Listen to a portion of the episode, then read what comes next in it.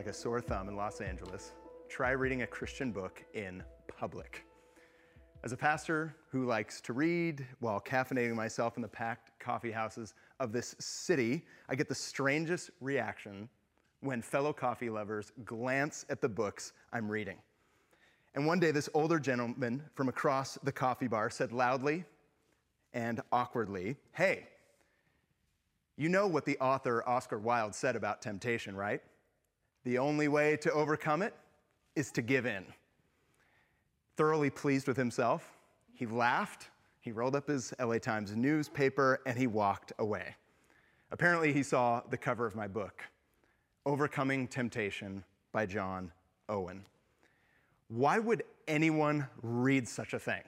Like, why bother reading a book on temptation? Isn't the topic of temptation just for religious prudes and former addicts? That's probably why the man laughed that day when he saw my book, but it's also reflective of the attitude that many Christians actually have towards the topic of temptation. We know it's a part of the Christian life, but I'm not actually convinced that we understand exactly how much it is and why it's allowed. We go wrong when our view of temptation is too narrow and when our understanding of its role in our lives is too shallow. If our view of temptation is too narrow, then we may be giving in in ways that we aren't even aware. But if your understanding of temptation and why it's allowed into our lives is too shallow, it will leave you paranoid, it will leave you discouraged, not knowing God's purposes and why He's allowing it into your lives. So, the goal of these studies is not only to correct those two errors, but to show what happens when we do. We can't afford to get it wrong. And we also can't afford to miss out on what happens when we actually get it right. In the 17th century, the pastor and theologian John Owen, he, he said something fascinating about temptation. He said, quote, temptation is like a knife that may either cut the meat or the throat of a man. It may be his food or his poison. It may be his exercise or his destruction. I think many of us know what he's talking about when he says that temptation may be your destruction. But what in the world does he mean when he says that temptation could also be your exercise? That is what I am interested in. If we listen to what Scripture has to say on these issues, not only will we avoid a lot of pain and a lot of pitfalls, but we will grow in tremendous ways, understanding where our true identity lies and learning to live out of it with strength and with hope. See, most of us think, when we think of temptation, we think of the David and Bathsheba moment. We think, okay, that is a moment of temptation, and I've got to do whatever I can do to prepare for that moment. But if you actually study the life of King David, and other characters in the Bible in similar moments of temptation, you will find that those David and Bathsheba moments were preceded by thousands of other moments. There were small choices that led to the big choices that King David made on that day. When that moment comes, it reveals our deepest priorities. Martin Luther King Jr. once said, The ultimate measure of a man is not where he stands in moments of comfort and convenience, but where he stands at times of challenge and controversy. Why? Because testing proves the depths of a person's commitments. Life is a gift, and with any gift, there's a temptation to use it wrongly. Every small decision you and I make on a day to day basis shapes the type of person that you become. And with that comes temptation to make the wrong choices. But those moments can also be opportunities to make the right ones. So think about it like this each time you choose truth in the face of a lie, you flex a muscle that strengthens your character and launches you deeper into the life of the Spirit. Moments of testing provide opportunities to prove what means most to your heart, to show the world what matters most to your soul. But it's called testing because it's hard. There are alternatives to the truth. lies which lure us away from our true identity and calling in Jesus Christ. And they might be incredibly appealing. Otherwise, why else would we believe those lies so easily? I think that's why Oscar Wilde also said, I can resist anything except temptation. But however appealing the lie may be, it's still a lie and it will never deliver. So we must learn to choose truth in moments of testing and in moments of temptation. This was the education that the nation of Israel was meant to receive all those years that they traveled in the wilderness following Moses. They were to learn to trust God in the wilderness so that they might learn how to live in blessing. But if you read the history, you know that Israel failed and you know that Moses failed. But where they failed the test, Jesus is about to pass his. So in Matthew chapter 4, in verses 1 through 4, we're given the scene of the temptation of Jesus. And it says, Then Jesus was led by the Spirit into the desert to be tempted by the devil. After fasting 40 days and 40 nights, he was hungry. The tempter came to him and said, If you are the Son of God, tell these stones to become bread. Jesus answered, It is written, Man does not live on bread alone but on every word that comes from the mouth of God. The Holy Spirit leads Jesus into the wilderness, and he is tempted by the devil.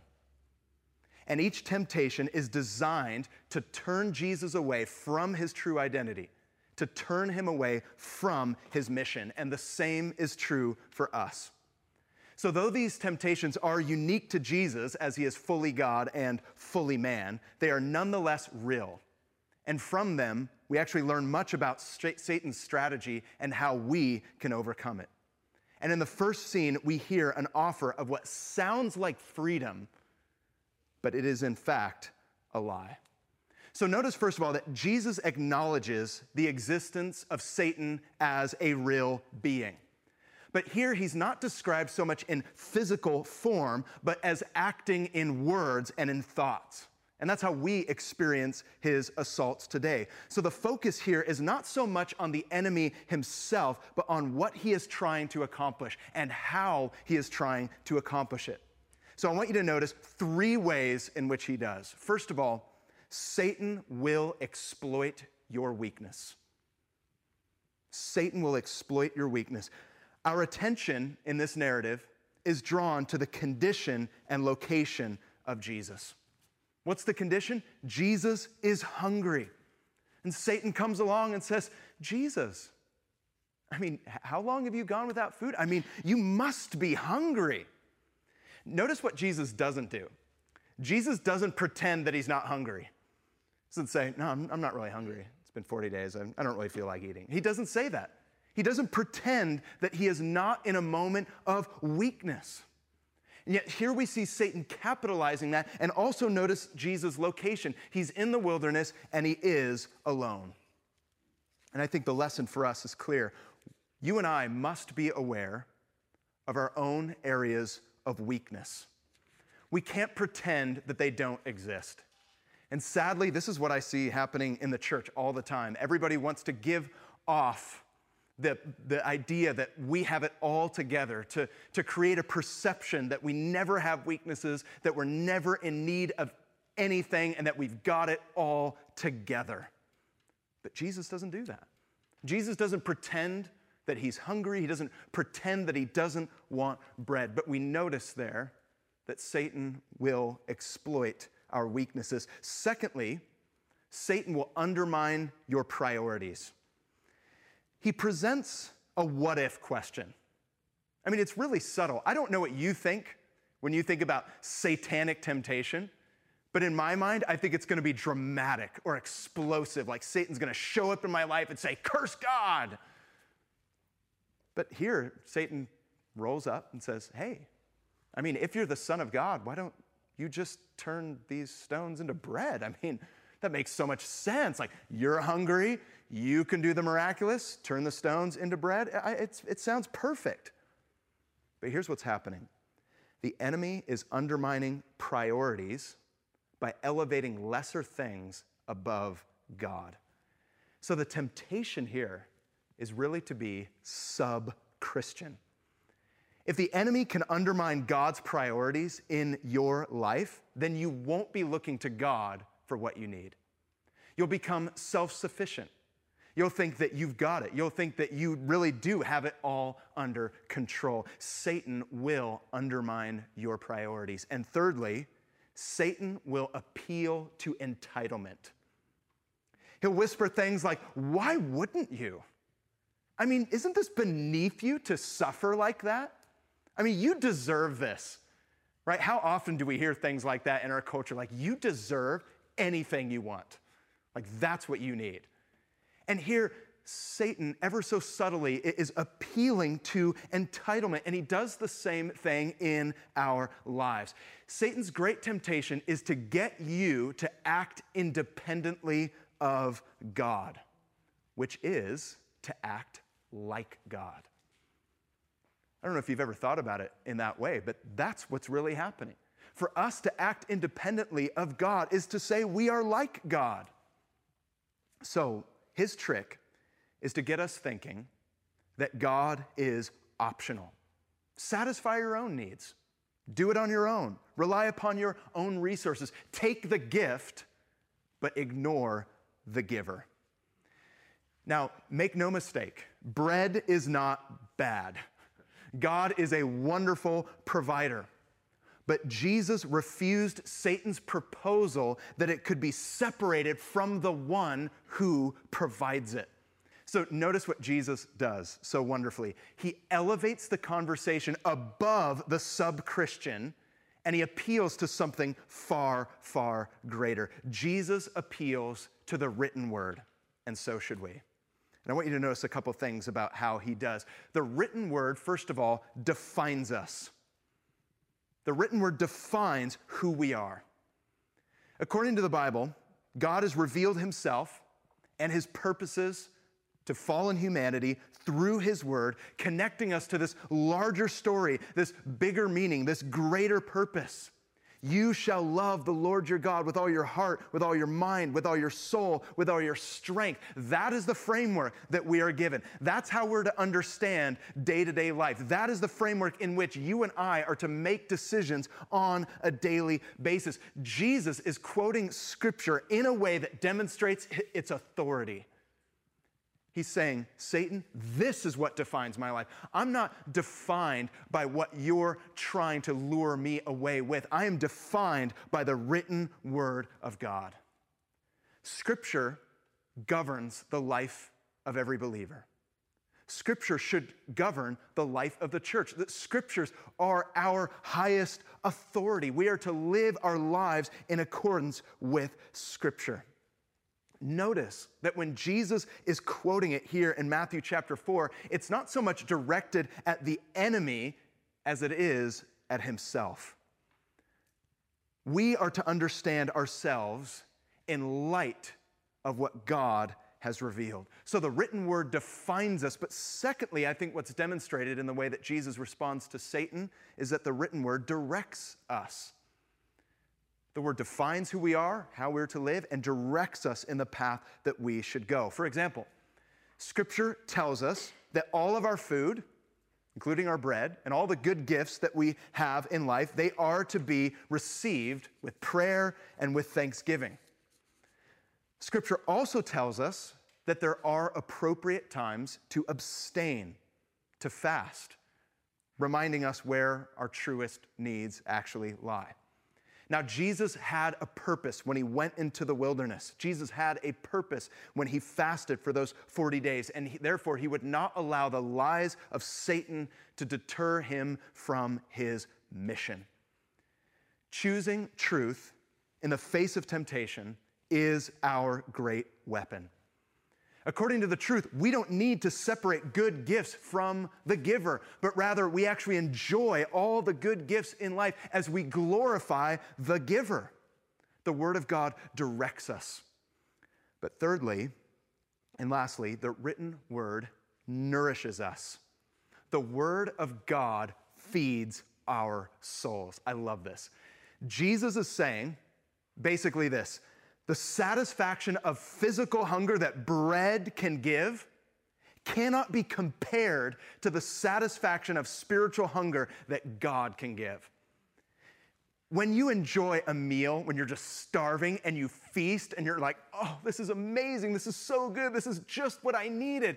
Jesus is telling us that in as much as we can enjoy that and thank God for that, even beyond that, is the way in which the spiritual truth of God's word nourishes our hearts and our souls and shapes our minds and our thoughts and our affections and our ambitions. It's life giving and it is life sustaining. That is what Jesus is saying. Man shall not live by bread alone, but by every word that comes pouring out of the mouth of God. So ask yourself a question What would you consider as life giving for you right now? What would you consider as life nourishing for you right now? See, so often we live our lives feeding on perhaps the opinions of other people. Like maybe you got a compliment today and you're like, oh my gosh, that's what I needed. That might give you a little pick me up. Maybe it's a job well done at work and your employer rewards you for that. Like, oh, that was so nourishing. Jesus is telling us that those things pale in comparison to the truths found in the Word of God. That the nourishment that little affirmations and a job well done, pat on the back can supply there are, can't hold a candle to the truths found in Scripture. If we take Jesus at His word, then that means that there is a spiritual famine in our towns. There is a spiritual famine in our cities and in our country. The men and women that you walk by on a day to day basis, though you may not perceive it immediately from the outside, there is a famine, there is a deep hunger, a longing to be fed. And people are spending time and money and pursuing all kinds of things in life in order to fill themselves. But Jesus is saying that the only thing that truly nourishes us is the very Word of God. So when we give into temptation, what we're really saying is, no, the Word of God is not enough for me. I actually need something else to nourish me. I need this other thing that perhaps God has forbidden. That's the thing I really need. But Jesus refused to push this aside. And he refused to push the love of the Father aside. And he refused to push his mission aside for us. So, what we see here demonstrated at the very beginning of Matthew chapter 4 is not only the power of the written word, but the proven love of Jesus Christ, who himself is the word of God. And he models for us victory over temptation in two ways by giving himself in glad surrender and in sacrificial service. That's what's happening in that moment of temptation. He's yielding and surrendering to God and to the Word of God. He knew the Father loved him, and he loved the Father. So, what is the glue there that in, in between the Father and Son in that moment of temptation? It is love. It's love. And this is demonstrated ultimately in sacrificial service. Jesus is saying, Father, I am going to accomplish the mission that you have sent me on. Why would he do it? Because of love. Jesus would say, Yes, I will lay down my life for these. He would lay down his life for me and for you. And what I think we're being taught here is this love for God is the greatest defense against all temptation. It's love for God. It's knowing that we have this intimate relationship with the very creator and sustainer of the universe. That is our greatest defense against all temptation. And that is the very area that Satan himself will try to attack. For in the same way that he tried to split the relationship between father and son, he's going to try to do the same in your life. He's going to try to split the relationship between you and your father. But we can overcome by understanding our utter need for God and that we must be dependent upon Him for all that we need. And the more and more you realize that, you will overcome the temptation to live apart from Him. And you will see incredible fruit in your life. Look and be amazed at the nourishing provision that He has given to you in the gift of Himself, and you will learn to walk in true freedom.